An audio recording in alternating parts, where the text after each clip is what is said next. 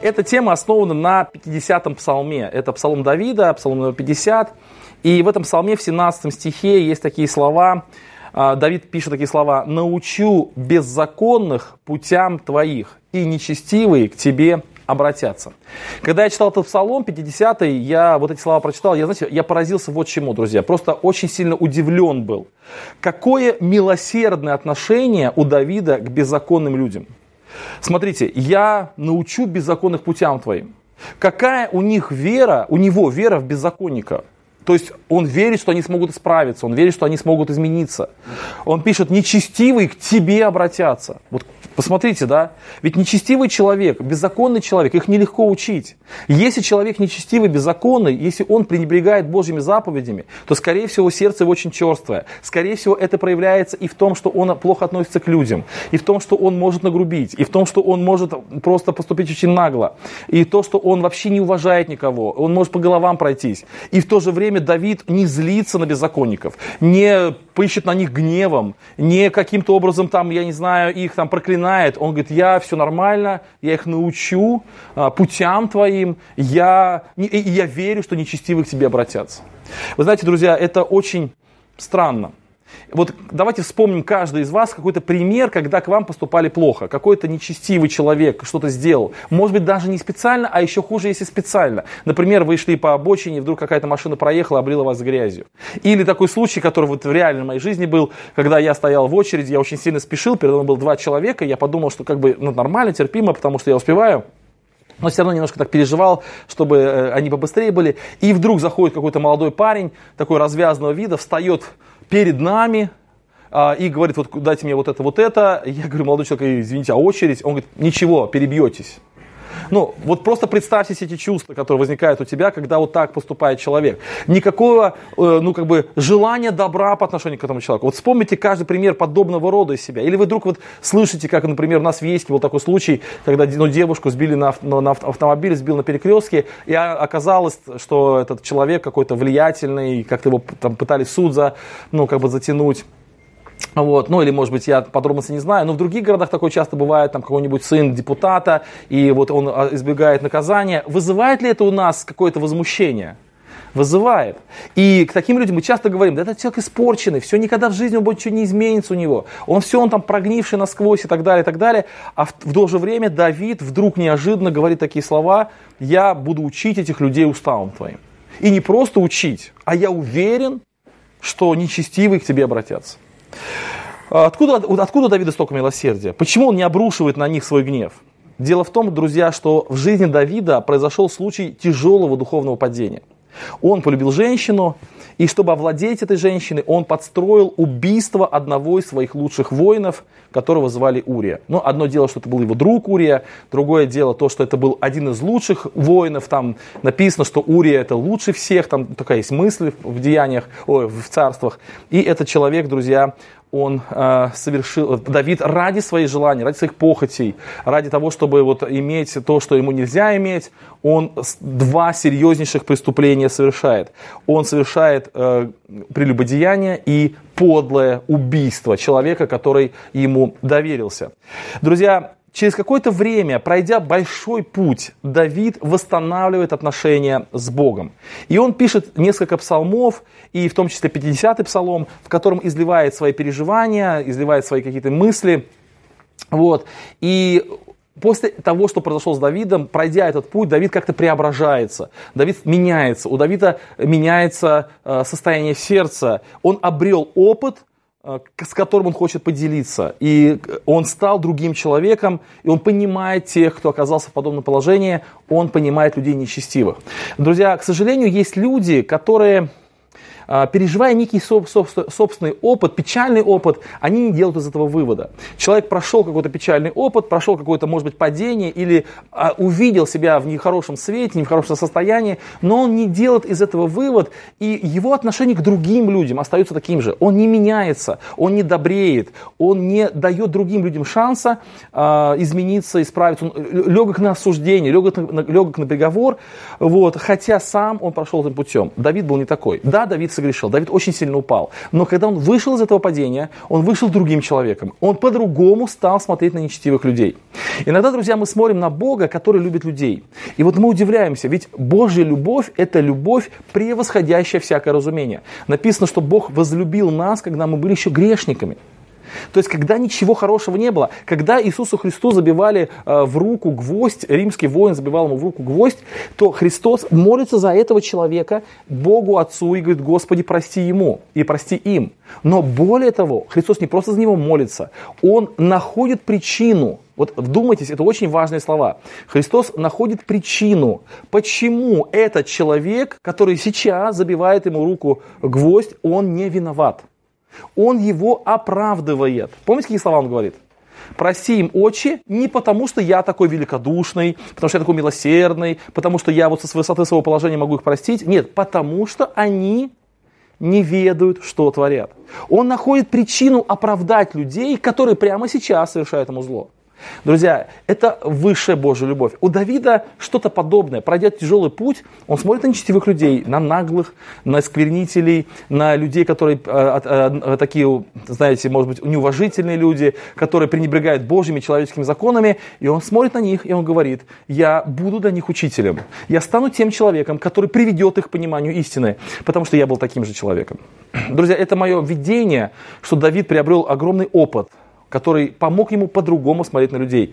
И я, к сожалению, сталкиваюсь нередко с людьми, которые, будучи уже взрослыми людьми, там, которым 40 лет, по 50 лет, они не научились смотреть на других людей глазами милосердия и глазами любви. Они этого не умеют. То, что не умеете этого делать вы, в вашем возрасте, это еще понятно, у вас нет такого большого опыта. Вам еще, может быть, казаться, что другие люди, они должны быть лучше и хуже и так далее. Но когда вы пройдете жизнь, вы поймете, что в вашей жизни тоже бывает очень много неправильного. Вот. И это то, что в вашей жизни неправильно, должно помочь вам по-другому смотреть на других людей, помочь вам любить других людей, принимать их и оказывать им милость и давать им второй шанс. Друзья, Давид это прошел. Но вообще моя проповедь, она будет не об этом. А это как видение, как просто такой, знаете, э, мысль о том, что пережитый опыт Давида обогатил его, даже очень негативный опыт обогатил его и сделал его лучше человеком. Но я хотел бы посмотреть на то, какой же путь прошел Давид. То есть, э, да, Давид согрешил. Еще раз, друзья, он согрешил тяжеленными грехами. Ну, хуже не придумаешь. Кстати, когда мы с вами говорим о грехе Давида, мы часто говорим, ну, подразумеваем прелюбодеяние с Версавией. Но когда Бог говорит о грехе Давида, то чаще всего упоминается грех с Урией, то, что он убил своего друга и, и подло подставил его. То есть э, в глазах Божьих и прелюбодеяние страшный грех, э, грех очень страшный, но когда мы говорим о сравнении, то вот это убийство Урии, оно в глазах Божьих, как я понимаю, было сильнее.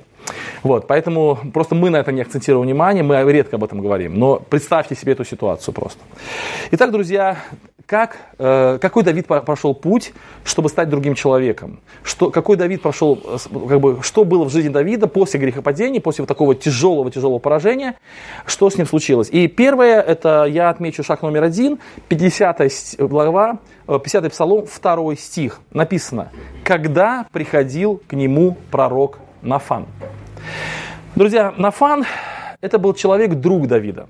Он был, то есть Нафан в себе сочетал несколько ролей или как бы несколько таких функций. Это был, во-первых, друг Давида. А, они часто вместе встречались, часто пили чай, часто общались, обсуждали какие-то вопросы. Это был друг Давида. Второе, это был пророк, который возвещал Божьи слова. И, Давид, и Нафан подходит к Давиду очень аккуратно. Обратите внимание, он не в лоб его обличает, он ему говорит такие слова, такую историю рассказывает. Он говорит ему о том, что вот был, был такой случай, когда один э, человек богатый пришел к своему другу, вот, а он хотел накормить его, он пошел к своему соседу, у которого была всего лишь одна овечка, он эту овечку забрал. Ну, помните эту историю, как он рассказал, и Давид, он так возмутился в этой истории, и он говорит, да смерть этому человеку, вынес приговор этому человеку. Он еще тогда не был человеком мудрым, понимающим, что надо аккуратнее быть словами, и он вы, вы, вы, выдал такой приговор этому человеку.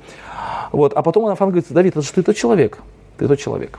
Друзья, итак, первый шаг, который я хотел бы отметить, что Давид принимает обличение Нафана. Принимает. Он не оправдывается. Он не говорит, это не я. Он не говорит, что так получилось. Он не говорит, что, ну, ты знаешь, без попутал, как иногда говорят. Он, не, он, он просто принимает обличение. Да, да, не сразу, но принимает. Я хотел бы отметить, что Бог очень часто обличает нас через три способа. Первый способ – это истории. какие-либо истории, мы слышим какую-то историю, мы слышим какой-то пример. И вот этот пример, он показывает нас самих. Кто-то рассказал какую-то историю про какого-то брата или про какую-то сестру, но в этой истории мы узнаем себя. Друзья, вот когда мы это делаем, или когда мы это встречаемся с этим, мы должны понимать, что это мы встречаемся с милосердной Божьей рукой.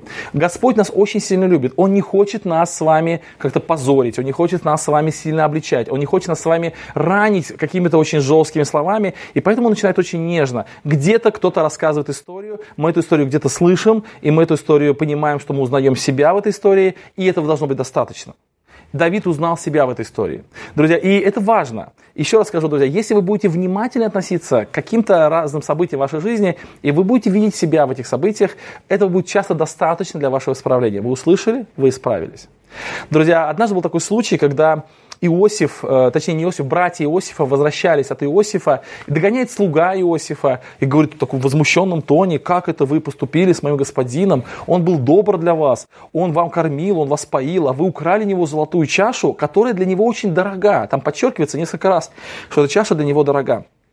Иуда, э, старший брат, один из старших братьев, он говорит, это не так, это клевета, ну, это, это неправда. Если ты найдешь чашу в наших мешках, то один из нас, у кого ты найдешь чашу, да будет предан смерти. Посмотрите, какие грубые, серьезные слова. Опять, как у Давида, пусть он умрет. А, если, а все остальные мы будем тебе рабами. Но этот человек, он же сам подложил чашу, да, этот слуга, он сам подложил чашу, он знает, где эта чаша находится. И он начинает э, такой, знаете, театральность такая, э, нагнетать обстановку. Он сначала берет мешок старшего брата, разворачивает, ищет, все проверяет, ничего нет. Потом мешок, он знает прекрасно, где чаша. Он знает это, он сам положил. Но он все медленно делает, нагнетает обстановку, знаете, все так очень вот, важно, он с таким знаете. И уже братья так тоже переживают. Наверное, Иуда думает, ага, вот сейчас вот подходит к этому там брату, наверное, он, да, он такой человек, он мог бы украсть. Фу, нет, у него нет, слава богу, все. А к этому. И потом приходит к младшему, а все думают, да не, младший уж точно у нас ангелочек-то, сто процентов это все, фу, все выдохнули, и вдруг из младшего он достает, у младшего он достает эту чашу. Друзья, и вот мне, что я хотел отметить, когда, э, когда они достали эту чашу, то тогда очень реакция Иуды интересна. Иуда видит эту чашу, и как вот я представил себе себя на месте Иуды, что бы я сделал? Я бы сказал, нет, нет, нет, стоп, стоп, стоп. Посмотрите по видеокамерам, сто процентов это не мы. Это не мы, да, сто процентов не, не могли, это не, так не могу, это кто-то положил, это какая-то шутка, это не так есть. Мы же сами вам золото вернули, которое вы нам раньше подложили. Мы честные люди. Иуда не оправдывается. Он говорит, Нечем нам оправдываться. Бог открывает неправоту рабов твоих. Иуда вообще не оправдывается. Он берет на себя вину, которую он не виноват. Почему он так сделал? Ответ на этот вопрос очень простой. Иуда через этот пример вспомнил о той действительно чаше, которую он украл. Вот когда-то они действительно украли чашу, это Иосиф. Вот Иосиф, это была та чаша, которая была очень дорога его отцу, и они его украли. И теперь, когда вот он встречается с историей, которая, в которой его обвиняют, но он в этом не виноват, но он понимает, что Бог через эту историю указывает на, на другую историю. Он кается, и это покаяние, оно привело к спасению всего рода. Я уверен в том, что Иосиф специально это сделал, чтобы посмотреть, а изменились ли братья? Готовы ли они, эти братья, вести себя иначе, чем раньше? Иосиф увидел, что готовы.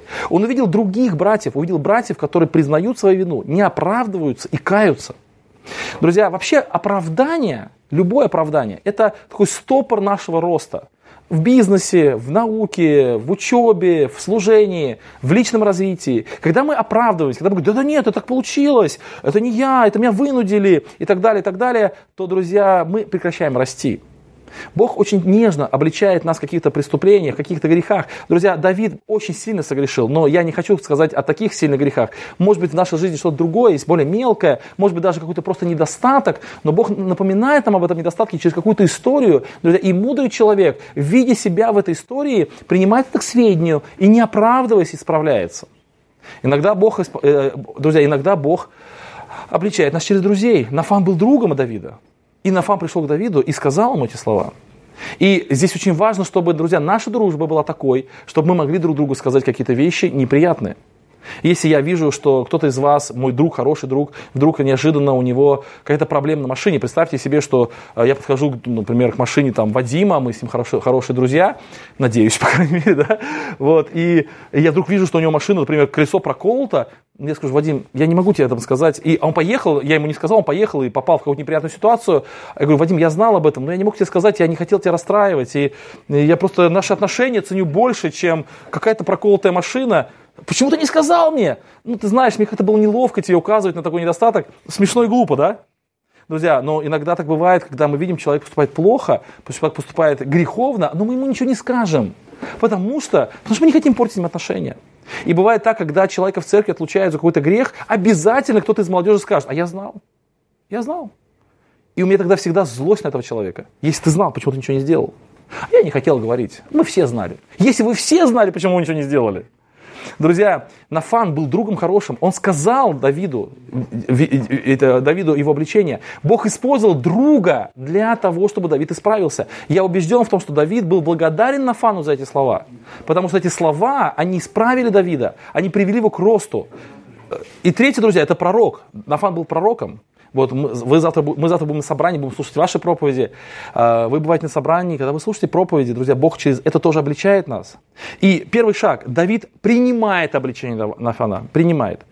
Еще раз, это обличение может быть через какую-то историю, это может быть друг, это может быть пророк. Ну, в лице Нафана это все было в одном, но в нашей жизни бывает по-разному. И хорошо и правильно, когда человек принимает. Повторюсь еще раз, друзья, мы не говорим о каких-то страшных грехах, мы не говорим о таких преступлениях, как было у Давида, но мы говорим, друзья, о любых наших недостатках. И когда мы принимаем обличение, когда мы не оправдываемся, когда мы рады тому, что вдруг мы увидели свой недостаток, мы этот недостаток можем исправить и стать лучше, как стал лучше Давид. Друзья, второй шаг. Это очень интересный шаг. Вообще их будет, по-моему, шесть шагов. И второй шаг, друзья, такой – это третий, четвертый стих. «Помилуй меня, Боже, по великой милости Твоей, и по множеству щедрот Твоих изгладь беззакония мои. Многократно омой меня от беззакония моего, и от греха моего очисти меня». Друзья, и вторая мысль, второй шаг, Давид правильно понимает Бога. У Давида есть верное понимание, каков Бог на самом деле – Посмотрите, как он его здесь описывает, как он его рисует, его характер, портрет его. Первое, Бог велик своей милостью.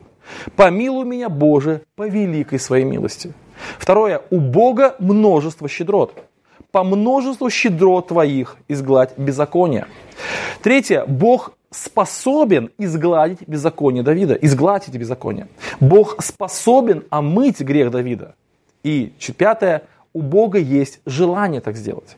То есть Давид идет к Богу, э, потом мы об этом еще скажем, но он идет к Богу почему? Потому что он знает, каков Бог. Он знает, что Бог может простить, он знает, что Бог хочет простить. Он знает, что Бог богатый милостью, и он знает, что Бог богатый щедротами. Давайте представим себе ситуацию, что Давид вдруг неправильно понимает Бога. Вдруг у Давида неправильное богословие. Когда он был маленький, он читал не те книжки, или он когда э, был в юности, он не, хотел, не сильно ходил в храм, не сильно слушал проповеди, и у него сложилось впечатление, что Бог не таков, что Бог не богатый милостью, что он не любит прощать. Пошел ли бы, Бог, Давид, э, пошел бы Давид к Богу за прощением, если бы у него был другой взгляд на Бога? Конечно, нет. Друзья, дело в том, что очень важно правильно понимать Бога. Мы самарины, вот я самарин, мы люди э, разные, но, как и все вы. Но у нас есть такое общее качество – в обычный период жизни мы достаточно добродушные люди. Да, бывает, нас можно вывести себя, мы можем поорать, покричать и все остальное. Но, в принципе, мы такие люди достаточно добродушные вот в принципе в жизни. Вот у меня папа такой был, и у моего папы брат родной, дядя Гена, мой родной брат, он тоже такой человек, знаете, мягкий, добродушный и очень такой, знаете, незлобный.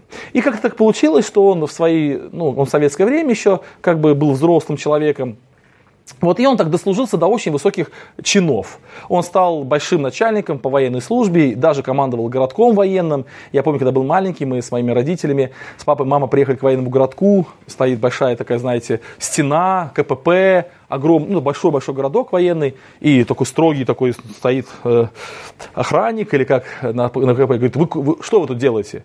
А моя мама говорит, мы к Самарину. А, вам чемоданчики поднести? Все, все, поднесем чемоданчики, вы к Самарину.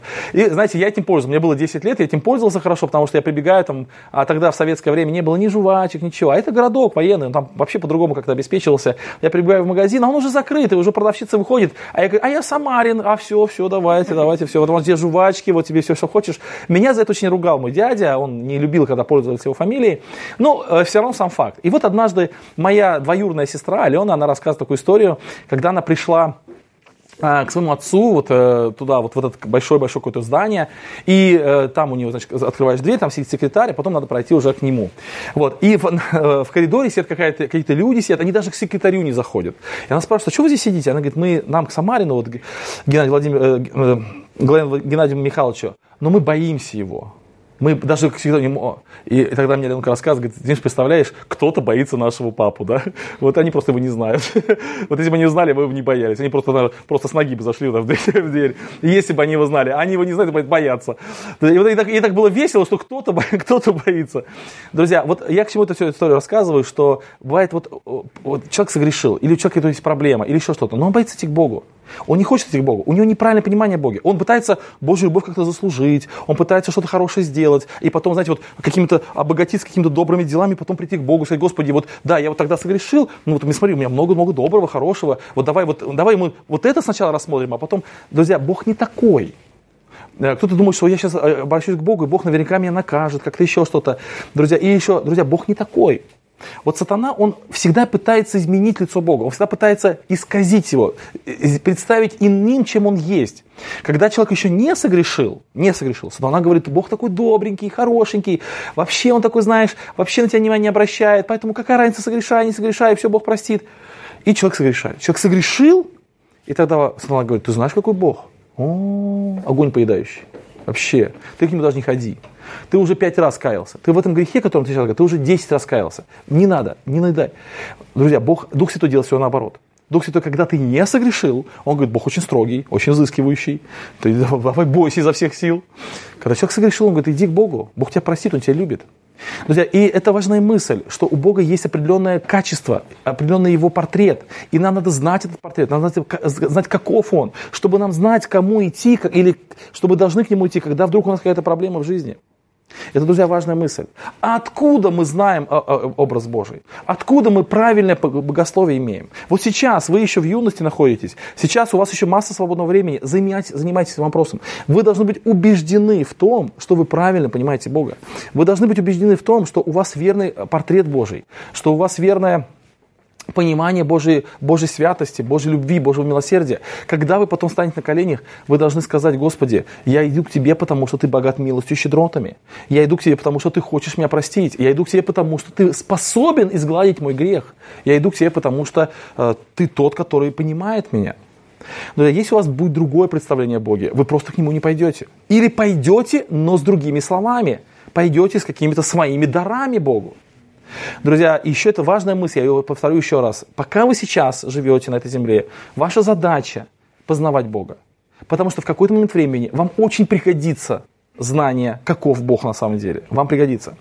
Когда у меня заболела дочка, Оля сильно очень заболела, и э, я помню, пришел, пришел такое очень тяжелое такое моральное состояние, уныние. И вот я помню, сижу перед больницей, я вышел на улицу, сижу э, на лавочке, и у меня такая мысль, вот, я понимаю, что это сатанится мысль. Почему она заболела? Да потому что все, ты что-то натворил в своей жизни не то. Ты, наверное, все там как бы накосячил, извините меня за это выражение, да. Вот, все, Бог тебя отвернулся, Бог тебя не любит. Это, если бы ты был нормальный, никогда бы твою э, дочку болезнь такая бы не постигла. Все, какой смысл? Какой смысл тебе быть пресвитером? Знаете, вот просто вот такое вот, просто вот вот чувство вины такое сильное, такое чувство, знаете, ты во всем виноват, это ты за все ответственный, это ты виноват. И что меня спасло? Я стал читать Библию, и не просто стал читать Библию, а именно вот так стал изучать вопрос, а как Бог относится к людям? Вообще, какое у него отношение к людям? К грешникам, к святым, Вообще, какое у него отношение к людям? И когда я начал читать, моя, моя душа оживала. И я хорошо помню, вот читаю, читаю, читаю, моя душа оживает, оживает, оживает, оживает. И, знаете, я начинаю радоваться, понимаю, что это все в руках Божьих, и у Бога какие-то цели есть. Только я там несколько, там, минут 20-30 прошло, опять эти мысли начинают, друзья. Вот э, очень много проблем в жизни человека происходит тогда, когда он не понимает Бога, он не знает Бога. И Давид знал Бога. Вот это очень хорошее качество Давида. А знаете, почему он знал? Потому что он очень сильно любил. До того, как он согрешил, он в храм ходил, он читал Библию, радуйся слову тому, как получивший великую прибыль. Но это слова Давида или нет, не, не, не точно, но у Давида такие же мысли. Возрадовался, когда мне сказали, в дом Господень пойдем. Друзья, вы, молодежь, должны поставить ценностью своей познания Бога. Вы должны знать, какой Бог. И когда вы узнаете, какой Бог, это знание наполнит вас исключительной радостью. Вы вдруг поймете, с кем вы имеете дело. Вот он какой. Возможно, для вас христианство еще такое, знаете, немножко формальное. Да, молодежи здорово, поездки совместно, участие, все. Это все хорошо. Но вот это, друзья, не, занима, не, за, не должно затмить познание Бога. Как бы в христианстве не поездки главное, не общинная жизнь главная, не молодежь главная, не какие-то мероприятия главное. Даже, даже, друзья, не кофе в нашем центре главное, хотя это очень главное. Вот, друзья, но даже не это. Самое главное – это знание лично Бога. Вот лично его знать Бога. И его знать надо правильно. Поэтому, друзья, второй шаг, второй шаг – это то, что Давид правильно понимает Бога. Друзья, третий шаг. Я уже о нем сказал коротко, но сейчас нужно его отметить как отдельный шаг. Это Давид осознает свой грех и не оправдывает его. Друзья, вы просто не представляете, самая большая проблема вообще с людьми – это оправдание. Я уже это говорил сегодня, но я хочу акцентировать на это внимание еще раз. Пятый стих. «Ибо беззаконие мои я сознаю, и грех мой всегда передо мною». Друзья, посмотрите, какое, какая осознанность какое понимание своей собственной вины, какое понимание греховности. Я помню, однажды попал в одну церковь, это было много-много лет назад, уже 20 лет, наверное, прошло, попал в одну церковь, и там были очень плохие отношения с братьями. Церковь небольшая, но между братьями как будто, знаете, что-то пробежало, кошка черная. И вот они там, наверное, так нельзя говорить, да? В общем, ну, неважно. Вот, эм, э, надо будет потом вырезать это. Эм, э, значит, э, очень плохие отношения среди братьев, очень плохие. И меня спросили, какой совет я могу дать, чтобы наладить отношения с братьями. И я говорю пресвитеру церкви, а давайте мы такое сделаем предложение. Давайте мы будем собирать братское каждый день. Когда я тебе сказал слова, у пресвитера чуть инфаркт не хватил. Ему вообще братские тяжело даются, ссоры постоянно, а тут каждый день он точно понял, что я хочу его убить. Вот. Я говорю, нет, нет, мы ведем такое правило, мы такое правило ведем. На этих братских каждый брат может говорить все, что считает нужным, но и одно условие, он может говорить только о себе не затрагивать других людей, только о себе. Эту мысль, в конце концов, мне удалось как-то пропихнуть, э, и братья, значит, согласились на это. И вот я помню, собрались на первом братья, братское, я тоже присутствую. Стоит один брат, говорит, братья, я когда готовился к этому братскому, я подумал о том, что, да, в моей жизни есть неправильные вещи. Я вот раздражительный человек. Вот на прошлой неделе я очень сильно был раздражен. Я расскажу эту историю. Вот один брат, он подошел ко мне, я говорю, стоп, стоп, стоп. Вы говорите только о себе. Он говорит, в смысле? Я говорю, вы сказали, что вы раздраженный, и вы на прошлой неделе проявили раздражение. Этого достаточно. Нет, нет, я же должен объяснить, почему я раздраженный. Нет, не должны. А, вам разве не интересно знать, почему раздраженный был? Нет, не интересно. Нам интересно, что вы были раздраженный. Это интересно. И это важно. А почему вы были раздраженны? Нам не важно. Какая разница, почему были раздраженны? Если вас раздразили, раздразнили, значит, у вас раздражение живет внутри. Вы скажите, братья, я, раздража... я раздражаюсь, это грех, я в этом каюсь, и все. Не-не-не, так не пойдет. Я же должен объяснить. Друзья, и вот это объяснение, это и есть оправдание. То есть да, я человек раздраженный. У нас в церкви давным-давно тоже, много-много лет назад, было две бабушки в нашей церкви ейской. Эти бабушки, они остались без мужей, они уже стали пожилыми бабушками и стали жить вместе, две сестры родных. Но они уже были пожилые сестры, и они, значит, поэтому часто ссорились по очень веским причинам. Ну, например, я помню, одна из веских причин была, а, на какой полке в холодильнике должно стоять молоко, на второй или на третьей. Вот. Э, и это, это, все остальные причины были не менее вескими, вот, и я часто их мирил. И вот помню, однажды я к них приехал, и большую речь сказал о том, что надо бы жить в мире, что мир это очень важно. И вот мы склонились на колени, и вот одна из них молится, Господи, прости нас, что мы такие грешники, что мы такие злые, что мы раздражаемся друг на друга. Это, знаете, много говорила. Я прямо во время молитвы, прямо на коленях останавливаю, стоп, стоп, стоп. Давайте еще раз. Скажите все те же самые слова, только мы замените на я. Господи, прости, что я такая злая, что я такая грешница, что я такая раздражительная, что я не могу терпеть вот свою сестру. Не мы, а я. Она на коленях стоит говорит, так не я ж. Друзья, мы, мы все ужасные. Но когда мы говорим слово «мы», мы подразумеваем кого-то. Вот мы, мы, мы, не мы, мы, да, друзья, вот мы. Да, в нашей церкви не хватает, в нашей церкви не хватает любви. У меня не хватает. Не, у меня хватает. У меня хватает. Вот в нашей, в нашей молодежи как-то не очень дружно. Как-то вот наша молодежь. Я не очень дружен. Не-не-не, наша молодежь. Друзья, вот это оправдание. Грех мой, я осознаю. Беззаконие мои я осознаю. Грех мой всегда предо мной. Друзья, и это важное понимание – Давид не оправдывает, он не говорит, а, вот, а, а почему она такая вышла вот, э, в этом виде, в таком непотребном, еще и днем, что она не могла предположить, что я на нее смотрю, там, да, или еще что-нибудь. А этот Урия, а что, ума что ли у него не хватает, его послали под стеной стоять, ну отошел бы, да, что-то бы сделал бы, ну что, извини меня, не мальчик маленький, да. Друзья, человек может как-то оправдать себя, но Давид не оправдывает себя. Он говорит, да, это, это моя проблема, это мое беззаконие, и это мой грех. Друзья, очень важна эта мысль. Я много приходится работать с людьми, и работать и на работе, и там по проектам разным, и всякие-всякие-всякие вещи такие. Я скажу, что это одна из самых серьезных проблем на работе, ну, в смысле, вот в рабочих проектах, э, я имею в виду, не кого-то сейчас имею в виду, а вообще в рабочих проектах, когда поднимается какой-то вопрос, человек э, вот должен понять, например, что и, вот да, это ошибка, все, это ошибка, все, а проанализировали э, и задали себе два вопроса. Э, как исправить и что надо сделать, чтобы она не повторялась. Друзья, огромное количество энергии. Вот если, знаете, знаете взять вот нашу вот энергию как батарейку, вот у нас батарейка, батарейка садится на 90%, и это 90% батарейки тратится на оправдание. Так получилось потому-то. Потому какая разница? Есть проблема, давай ее исправим, эту проблему, и давай сделаем так, чтобы она больше никогда не повторялась. Все. Нет. Куча времени, куча сил, куча энергии, Куча слов уходит на то, чтобы человек выглядел лучше, чем он есть на самом деле. Вот мне, кстати, недавно совсем понравилось такое вот, очень понравилось такое выражение. Один человек пишет так, что я всегда утром ставлю два будильника. Один для того человека, каким бы я хотел быть, и один для того, кем я есть на самом деле. То есть один на 7 утра, один на 10, похоже. Вот. Друзья, всегда два будильника. Вот, друзья, вот так и есть. Давайте просто признаем факт. Вот так есть. Да, ошибка. Не мы, не у нас, не потому что в церкви, у меня.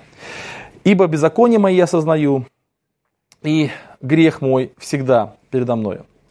Шаг номер четыре, друзья, это следующий шаг. Давид понимал, что грех – это оскорбление Бога.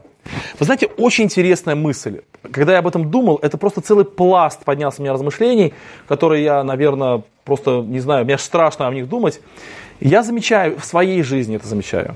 Я замечаю это, вот в своей собственной сердце это замечаю, я это замечаю в окружающих меня людях, что сейчас у христиан проникает такая идея, идея такая гуманистическая идея, что если никто от меня не пострадал, если никто об этом не знает, если мое поведение не наносит кому-то вреда, то это и не грех.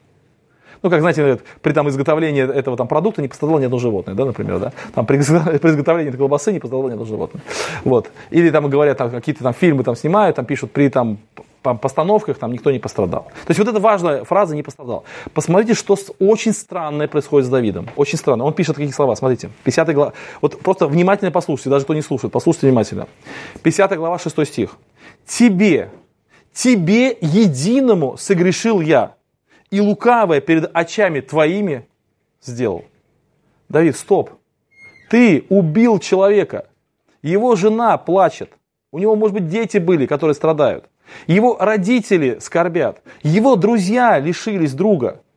Ты забрал женщину, которая тебе не принадлежит. Ты перед людьми виноват. Ого-го как. Что за слова? Тебе единому я согрешил. Что это за слова вообще? Друзья, а на самом деле это очень глубокие слова. Я убежден, сто процентов убежден в том, что Давид потом просил прощения. И у друзей Урии, и у родственников. Я убежден, что Давид пытался загладить свою вину. Он написал гимны, они эти гимны в храме пелись. То есть на всеобщее обозрение он выставил свой грех. Он, я убежден, потом он говорит, не осталось ли там, ну правда про Саула он говорит, но здесь сам характер Давида повторяется. Не остался ли кто-то из дома Саулова, я ему оказал бы милость. То есть у Давида был такой характер. Он, конечно, перед людьми тоже все загладил загладил, конечно же. Но посмотрите, какое важное осознание. Я тебе согрешил, тебе согрешил. В первую очередь, тебе единому. Друзья, Давид понимал, что он виноват перед людьми, но он понимал другое. Он понимал, что любой грех – это в первую очередь оскорбление Бога самого. Вот у нас, я еще раз скажу, друзья, это важная мысль, у нас с вами есть такое понимание, мы как-то живем в этом внутреннем понимании, что мы с вами, когда мы что-то делаем, когда мы что-то согрешаем, у нас с вами как будто бы, если никто об этом не узнал, если никому не принесло это вреда, если вдруг это не повредило ничьи чувства, то это наша проблема, это наша личная жизнь, это, нас, это никого не касается, это я и все. Друзья, более того, даже бывает, человек согрешил, какой-то грех сделал, и он думает, вот если кто-то узнает об этом, да, это, наверное, а если никто не узнал, то слава Богу. Друзья, но это не так. Потому что грех – это преступление против Бога, в первую очередь преступ против Бога. Это оскорбление Его личности, это нежелание, быть с ним, это нежелание Его. И вот знаете, здесь какой момент, очень тонкий тоже. Вот верите ли вы в это, вот я в это верю, что Бог находится рядом со мной всегда. Ну, я потому что верующий, я христианин, и Бог рядом со мной всегда находится. Вот теперь давайте представим себе такую ситуацию, что вы находитесь с кем-то всегда. Вот я сейчас, сейчас я сейчас такой возраст вошел странный вообще, какая-то странность у меня происходит. Мне сейчас 46 лет, и у меня появляются какие-то странности в моей жизни. Вот одна из странностей, что если я куда-то приезжаю, я не могу ночевать, если в комнате есть кто-то другой человек.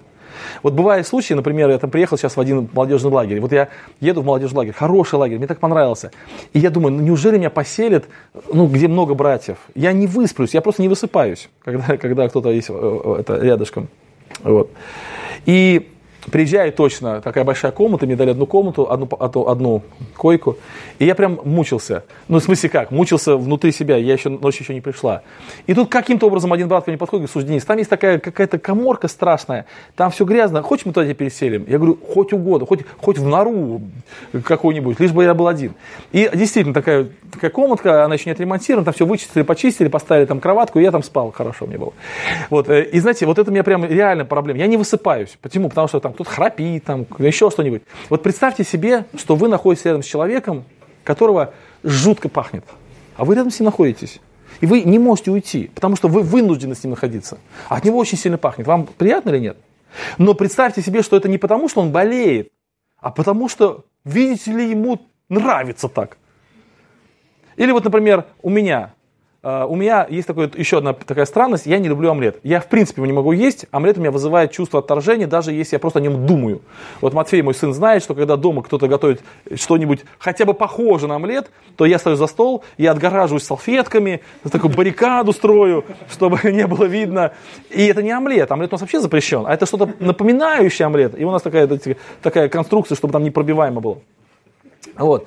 Друзья, а вдруг представьте себе, вот я приехал к вам в гости, у меня другого варианта нет, я хочу есть, а вы мне специально, вот специально мне омлет сделали. Вот что это такое будет? Это как с бутербродами. Что это такое будет, друзья? Это будет издевательство. Вот то же самое. Друзья, Бог, Он вынужден с нами быть. Вот Он Лену, там, Матфея, меня, там, Давида, Он любит. Он, он знает, что если сейчас оставлю, я вот Давида оставлю, Денис оставлю, он пропадет, он вынужден с нами быть. Но его раздражает грех. Он ненавидит грех. Ненавидит. Он оставить нас не может, потому что нас любит. А быть с нами ему неприятно, потому что мы грешим. Понятна логика, друзья, да? И вот когда Давид это он говорит, Господи, я тебе согрешил. Вот ты же рядом со мной всегда, ты держишь меня за правую руку, ты всегда рядом со мной. И вдруг я такой мерзость совершил, а ты же рядом находишься. Как тебе это противно? А уйти ты не можешь. Потому что если ты уйдешь, я вообще погибну. И Бог, понимаете, вот еще раз, Бог вынужден находиться с людьми, которые, зная, что Богу это неприятно, они это делают. И это плохо. Бог, Он очень любящий нас. Он не наказывает нас за это даже. Он готов прощать. Но если мы Его любим, мы, по крайней мере, постараемся сделать все, чтобы в нашей жизни было меньше этого. Да, у нас не получится полностью избавиться, но хотя бы меньше этого. И Давид, он понимает, друзья, что он согрешает это против Бога. Он говорит, тебе я согрешил. Да, люди, люди это понятно, но, но ты же в первую очередь страдаешь. Я же перед тобою сделал э, лукавое. Перед очами твоими ты же рядом со мной был. Я тебе единому согрешил. Друзья, это очень важная мысль. Я еще раз хочу вернуться к тому, что я говорил, когда начал этот пункт излагать, что мы сейчас живем в такое время, когда вот в христианство проникает идея о том, что если человек не пострадал, то никто, все нормально. Но это не так. С нами Бог рядом. И Он хочет быть рядом с нами. И Он будет рядом с нами, потому что Он нас любит. Давайте сделаем так, чтобы ему было комфортно. Это я миллиард раз рассказал этот пример. Ну, когда я однажды ехал с таксистом одним, и у него там иконочки стояли на панельке, и я ему говорю, и он сидит, стоит, едет и курит. Я ему говорю, скажите, пожалуйста, а вот у вас иконочки, это вы пережив... хотите, чтобы Бог был рядом с вами? Да, хочу, чтобы Бог был. А почему? Он говорит, ну много аварий. Я хотя опытный водитель, но понимаю, что не все от меня зависит, и что Бог мне нужен, Поэтому я молюсь Богу, чтобы меня хранил, иконочки повесил, чтобы Бог меня хранил. Ну, думаю, хорошо, хорошее желание, да? Хорошее. Я говорю, скажите, а как вы думаете, Богу нравится? Э, Богу приятно, он же должен рядом с вами ехать, да? Вот Богу приятно ехать в вашей машине? А он говорит, что, а что такое? Я говорю, ну вот мне такое ощущение, что ему не нравится, когда люди курят.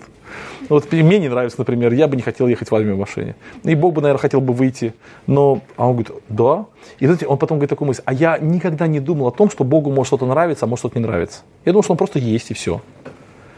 То есть, ну, я говорю, а вы зачем иконки-то повесили? Он говорит, ну, Богу угодите. То есть, Богу-то все-таки что-то нравится на самом деле, да? Раз вы иконки повесили, значит, ему что-то нравится? Он говорит, ну да, наверное, ему иконки нравятся. Я говорю, так ему больше нравится не иконки, а ваше сердце? Сердце куда дороже для него, чем иконки. Ну, такая у нас беседа была интересная. Он говорит, вы знаете, я никогда в жизни об этом не думал даже. Вот вообще вот в таком ракурсе. Но я, к сожалению, ну, он не верующий человек, он далекий от Бога. Но, к сожалению, так думают часто и люди, живущие со Христом, в христианстве, в церкви, они иногда не думают, а вообще Богу разве может что-то нравиться? Разве, в принципе, он, ну, как бы вообще имеет какие-то вкусы? Э, там, знаете, некоторые христиане живут так. Пусть Бог берет то, что ему дают. Да? Как бы, вот, вот мы приготовили участие, вот, мы спели вот эту песню, Господи, ну извини меня, какая есть, да, вот, какая вот уж бери. А Бог говорит, если хочешь принести мне дар, то принеси вот такой, такой, я, я другие не хочу. То есть у Бога есть определенные вкусы, у него есть определенные требования, и мы должны знать эти требования, мы должны переживать об этом, чтобы Господь как-то, ну, доволен, что ли, нами был, доволен с нами был. Вот. Ну, я это тоже пример там миллиард раз рассказывал, но молодежь подрастает, и не все знают. Мы однажды там с одними братьями, с Веней переводчиком, там, с Борисом Вихаревым, были в Брянске, где-то там далеко, или не Брянске, не помню где. И там собралось такое общение а, разной христианской молодежи, разной. То есть там с разных союзов было. И с нашего союза никого не было абсолютно. И нас пригласили как, как проповедников. И, ну, братья Совета Церквей порассуждали, решили нас отпустить. Мы пошли, поехали.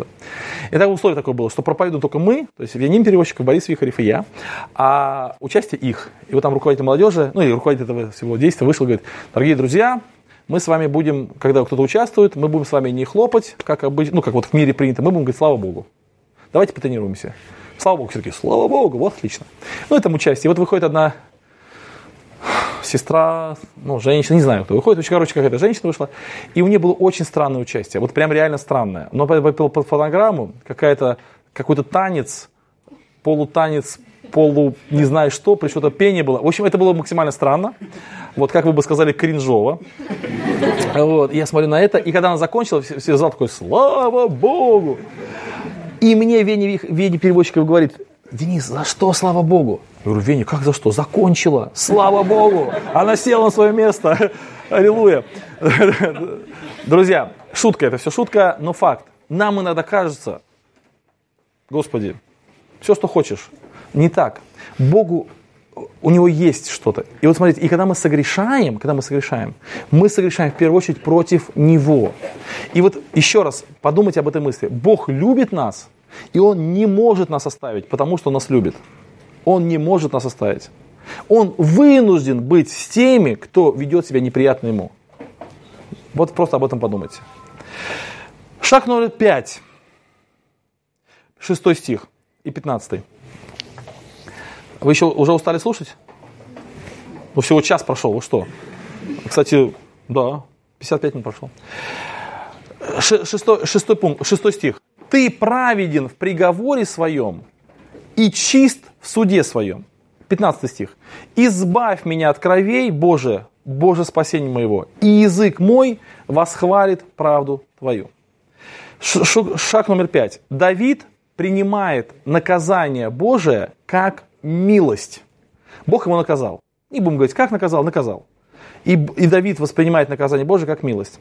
Почему? Дело в том, что Ветхий Завет, Ветхий Завет, он определенно предписывает – Какое именно наказание должен получить Давид?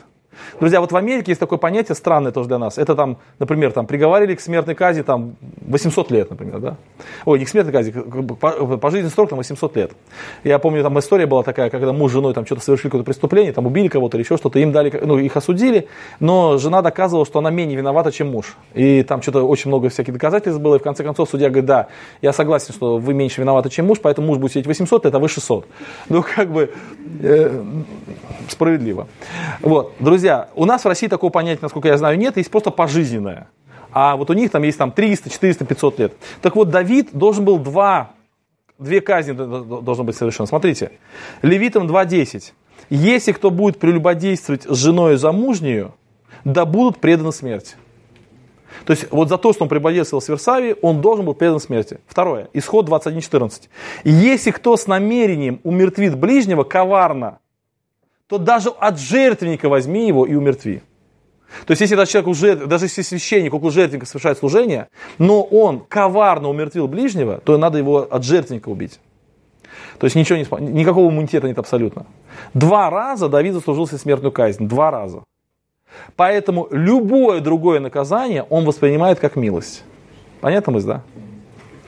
Друзья, сам Давид, кстати, вынес себе какой приговор? Смертный. Он что сказал Нафану? Смерть тому человеку, да? Он говорит, это ты. Друзья, но когда Давид воспринял наказание от Бога, он увидел, что наказание значительно, значительно меньше, чем он вообще на него рассчитывал. Кстати, интересная мысль, когда однажды Давид согрешил, и Бог ему говорит такие слова. Это другая ситуация. Бог ему говорит такие слова. Выбирай три наказания. Первое наказание. Три года голод на земле. Второе наказание. Три месяца тебя будут поражать враги. И третье наказание. Три дня ангел Божий будет поражать. Помните, да? И помните, как Давид отвечает? Он говорит, тяжело мне очень. Ну да, выбор не из легких, я согласен, да. Он, выбрать такой тяжело. Вот либо так, либо так, либо так. Это тебе не выбирать между шашлыком и свинины, курятиной или говядин, да, там. Это, это либо ты три года голодаешь, вообще очень сильно. Либо три года тебя, три месяца неприятель поражает, либо ты три дня язва какая-то, три дня, три дня, ну язва три дня. Это вот вас корень недавно постигал, вы знаете, что такое три дня язва. Друзья, и вот он не знает. И вот он говорит, мне тяжело, мне тяжело. И знаете, как он ответил? Помните, какой, как, какой он выбор-то сделал, помните? Он не хотел, ну да, но он говорит, но лучше, лучше впасть мне в руки Бога живого. Он, а знаете почему? Потому что, потому что он милосерд. милосерд. И Бог останавливается это. То есть, а, то есть вот Давид, вот, он говорит, я лучше в руки Бога, потому что он милосердный. Там дальше эта мысль. То же самое здесь. Бог, Давид понимает, что Бог милосердный. Вот, друзья, Бог никогда нас не наказывает так, как мы достойны. Есть очень хорошее выражение, мне, я прям люблю это выражение из книги, я тоже часто его цитирую. Это никак не относится к нашей теме, ну, в смысле, к Богу там, и так далее, это просто выражение из книги, но потом я его переведу в нашу тему. Там написано так, э, что на входе сидел строгий охранник и у всех спрашивал пропуска. А у кого не было, пускал и так. Друзья, вот я эту мысль часто говорю нашим братьям. Говорю, братья, вот мы такие, мы в лагере скажем, никаких гостей, все, ни в коем случае. Потом приезжают гости, мы говорим, ну ладно, проходите. То есть мы такие вот, мы строгие охранники, у всех спрашиваем пропуска, но если кто-то, пускаем и так. И в церкви у нас то же самое. Я там, знаете, сколько наговорю правил, все, все иначе, все, а потом, и все. Короче, мы такие люди. Друзья, Бог не такой. Бог очень строгий. Он реально очень строгий. Он огонь поедающий. Вот Бог не такой, как вы знаете, вот иногда люди говорят, а, Бог там наговорил, наговорил, а потом все простит. Нет, Бог не такой. Но Он действительно прощает, когда люди каются. Вот когда человек кается, он действительно прощает. И его наказание всегда просто в разы меньше, чем человек заслуживает этого. Всегда есть все каяться. Вот давайте вспомним э, этих братьев, братьев Иосиф. Они говорят, у кого ты найдешь, тот будет предан смерти. А всем этим будем рабами. Смотрите, какой они строго себе вынесли приговор. Строгой. А как поступил с ним Иосиф? Он поступил вообще по-другому. Он всех отпустил, а одного взял себе в заложники. То есть один должен умереть, а все должны быть рабами. А он одного взял себе, а всех отпустил. А в конце концов даже вот этого одного обогатил и стал возвеличил. Друзья, совершенно другой подход. Вот то же самое здесь. Что очень важно, друзья, нам с вами понимать, что если мы каемся, Бог всегда наказывает нас по-другому. И если в нашей жизни что-то происходит, это всегда меньше, чем мы заслуживаем. Никогда Бог не делает по справедливости. Никогда Бог не делает так, как мы должны, когда мы, как мы это должны. Вот помните притчу о том, что э, один человек должен был там 10 тысяч талантов, и Бог ему, и ему хозяин простил. Хозяин простил, а он выходит и требует у своего товарища 100 динариев. Вот, вот чем отличие. Бог всегда прощает. Он никогда так не поступает, как мы поступаем. Поэтому шаг номер пять. Давид принимает наказание как милость. Последний пример по этому поводу и пойду дальше к последнему своему пункту, а потом будет заключение. Иеремия. Иеремия жил в период, когда народ израильский очень грешил. Они вообще не слушались Бога. Они делали все, что хотели. И Иеремия там бедный ходил, упрашивал, умолял, там уговаривал, всякие способы поменял, там на себе показывал, там все это еще делал. Короче, народ вообще никак не реагировал. Более того, э, они его в яму посадили, да, там такого пророка. Потом, ну, правда, вытащили из ямы, но говорит Иеремия, вот скажи нам, что тебе делать, э, мы сделаем. Он сказал, нет, мы тебя делать не будем. Ну, все издевались по-всякому над ним. И вдруг приходит то, о чем Иеремия предупреждал. То есть Иерусалим разрушен, разрушен, вавилоняне пришли, народ увели в плен, храм разрушен, все плохо, все ужасно. И Иеремия прекрасно знал, что это будет, потому что он об этом предупреждал. Он знал, что это справедливо, потому что Бог э, много-много раз это э, обличал их в этом. Но, кстати, у Иеремии вообще даже нет ни одного слова злорадства. Он не говорит, а я же говорил, вот теперь будут знать, как меня обижать. У него такого нет. Он сидит и плачет о народе своем. То есть он, у него такое широкое сердце, что он прощает, да, вот свой народ, хотя они виноваты, но он все равно за них переживает. А дальше он говорит такие слова. По милости твоей мы не исчезли. То есть вот в этом ситуации да, Иеремия понимает, Иеремия понимает, что это милость Потому что если бы по справедливости, мы должны быть вообще, ни одного еврея не должно было остаться. Все должны быть просто на корню срублены. Вообще никого не должно было остаться. А он говорит, по милости твоей мы не исчезли. То есть Иеремия видит милость в том, что сейчас происходит. Не справедливость, а милость. Да, народ получил наказание, но это наказание минимальное тому, что было. И действительно так и было. Почти весь народ ушел в Вавилон. В Вавилоне не жили очень даже неплохо. Друзья, через 70 лет вернулись отстроили. То есть фактически они пострадали минимально. И Иеремия это понимал. Да, много было беды, но не сравнить с тем, что они заслужили. И Давид это тоже понимает. Пятый шаг, Давид понимает наказание Божие как милость. И шестой шаг, последний шаг, друзья, смотрите, это 17-21 стих, наберите терпения, послушайте еще немножко внимательно. «Господи, отверзи уста мои, и уста мои возвестят тебе хвалу. Ибо жертвы ты не желаешь, я бы дал ее. К всесожжениям не благоволишь. Жертва Богу – дух сокрушенный. Сердце сокрушенного и смиренного ты не презришь, Боже. А благодействуй по благоволению твоему, Сион. Воздвигни стены Иерусалима. Тогда благоугодны тебе будут жертвы правды, возношения и всесожжения. Тогда возложат на алтарь тельцов. Друзья, вот Давид очень хорошо понимал, что Богу нужно. Он говорит, я бы дал тебе тельцов, жертвы, но тебе они просто не нужны. А как не нужны? Бог сам сказал приносите тельцов. Это его повеление. А почему ты говоришь, что они ему не нужны? Давид понимал, что главное, а что второстепенное. Я иногда привожу такой пример, но я часто его привожу именно в семейных э, лагерях каких-то, но в молодежи мне как бы сомнительно такой пример приводить, но приведу. Вот, э, когда, представьте себе, что жена ну, конечно, страшно предположить, но, допустим, жена там изменила мужа, например, да. И вот он, он ее как бы, ну, расстались они. И потом ей стало очень стыдно, она, решила, она его любит, она хочет вернуться. И вот муж на работе, она приходит домой, а, вернулась, навела везде порядок, потому что муж ну, не мог это сделать. Приготовила борщ, сварила вкуснейший, который только он любит. Все серви- сервировала, все так, знаете, помыла, все, все сидит, такая ждет, ждет, когда муж, муж заходит, видит ее, видит всю уборку, видит всю эту кастрюлю, борща, запах чувствует, все это. И у нее как бы сердце располагается, да. И вот она говорит, дорогой, прости меня, это вообще какая-то была ужасная ошибка, я так тебя люблю сильно. Вот. И вот, значит, он, и он, допустим, он ее прощает. Это первая сцена. Вторая сцена. Все то же самое. Муж приходит домой, жена говорит, дорогой, ты знаешь, я больше сварила, все постирала, все помыла, все, я прощена. Друзья, вот какой вариант сработает? Вот. Друзья, то есть получается, смотрите, вот тонкая мысль, тонкая мысль. Вот она хочет, чтобы он ее простил. Она должна больше сварить или нет? А третий вариант, она пришла, говорит, дорогой, пришла, целый день просила, ничего не сделала вообще, ни борщ не сварила, не убрала, сидит, а потом просит прощения у него. Но если ты, если ты просишь прощения, ну сделай хоть что-нибудь, так же, да? То есть в третьей ситуации мы не верим в ее прощение, так же, да? Она просит прощения, она говорит, я виновата, все-все, но она не доказала делом свое, свое как бы, э, ну, как бы сказать, раскаяние. Во второй ситуации она почему-то решила, что сами дела, они важны, а ее отношение не важно. А в первом случае она и раскаялась, и она э, как бы доказала делом свое раскаяние.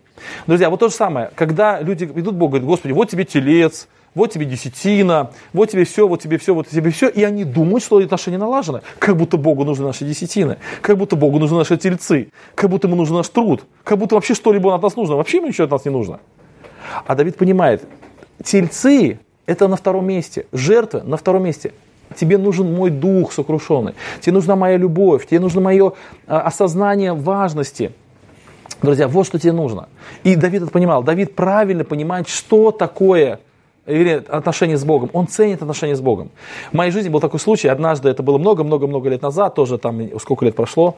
Однажды мы с моим другом поссорились. Вот. Ну, он как-то меня подвел очень сильно. И я огорчился на него, позвонил ему по телефону, тогда еще были такие телефоны, позвонил по телефону, высказал ему, а он вместо того, чтобы оправдаться, начал говорить, что он прав, и что я, я во всем виноват. У меня вообще все взыграло вот, внутри себя. И я это решил поехать к нему и все высказать ему в лицо. Потому что по телефону это не, неудобно. По крайней мере, не видишь его. И вот я еду, и в голове прорабатываю эту историю, прорабатываю историю, что вот он так поступил со мной, какой, как, сколько я ему хорошего сделал, а он, оказывается, вот так, вот, вот так, вот, и все. И иду, иду. И однозначно, друзья, однозначно он не прав. Это прям, ну, конечно. Вот. Ну, кстати, я до сих пор думаю, что он не прав. Вот. И когда я приезжаю к его дому, я представляю ситуацию, вот в голове представляю ситуацию, что я ему сейчас это сказал, сказал, мы с ним поссорились, и этого человека в моей жизни больше нет. Все. Мы поссорились, и мы с ним расстались. Мне стало так горько, я вдруг, ого-го, думаю, ничего себе, я не хочу его лишаться, он мне нужен. Я без него буду прям сковать. И я, значит, э, стучу в него в квартиру, там, там дети шумят, его там жена, открываю, значит, дверь, выходит он, и я ему говорю, ты знаешь, я, а он такой выходит, тоже такой, знаете, на мечах. Я говорю, ты знаешь, я приехал сказать тебе, что я представился, что мы с тобой рассорились, что мы с тобой потеряли отношения, и мне стало так ужасно от этого. Поэтому ты знаешь, дорогой, все, что это было, это вообще не важно. Я без тебя не хочу жить. Вот. И он так расплакался, он поднял, обнял меня, он говорит, Денис, слушай, вообще. И вот мы зашли, и мы до сих пор дружим, ну, расстояние нас, конечно, разделили, но мы с ним дружим, у него прекрасная семья, все хорошо. Друзья, вы знаете, вот, а если бы сказал, так, все, вот тебе вот это, вот это, вот это, вот это, все, мир, все хорошо, да, мир, дружба, жвачка. Все, пошли. Нет.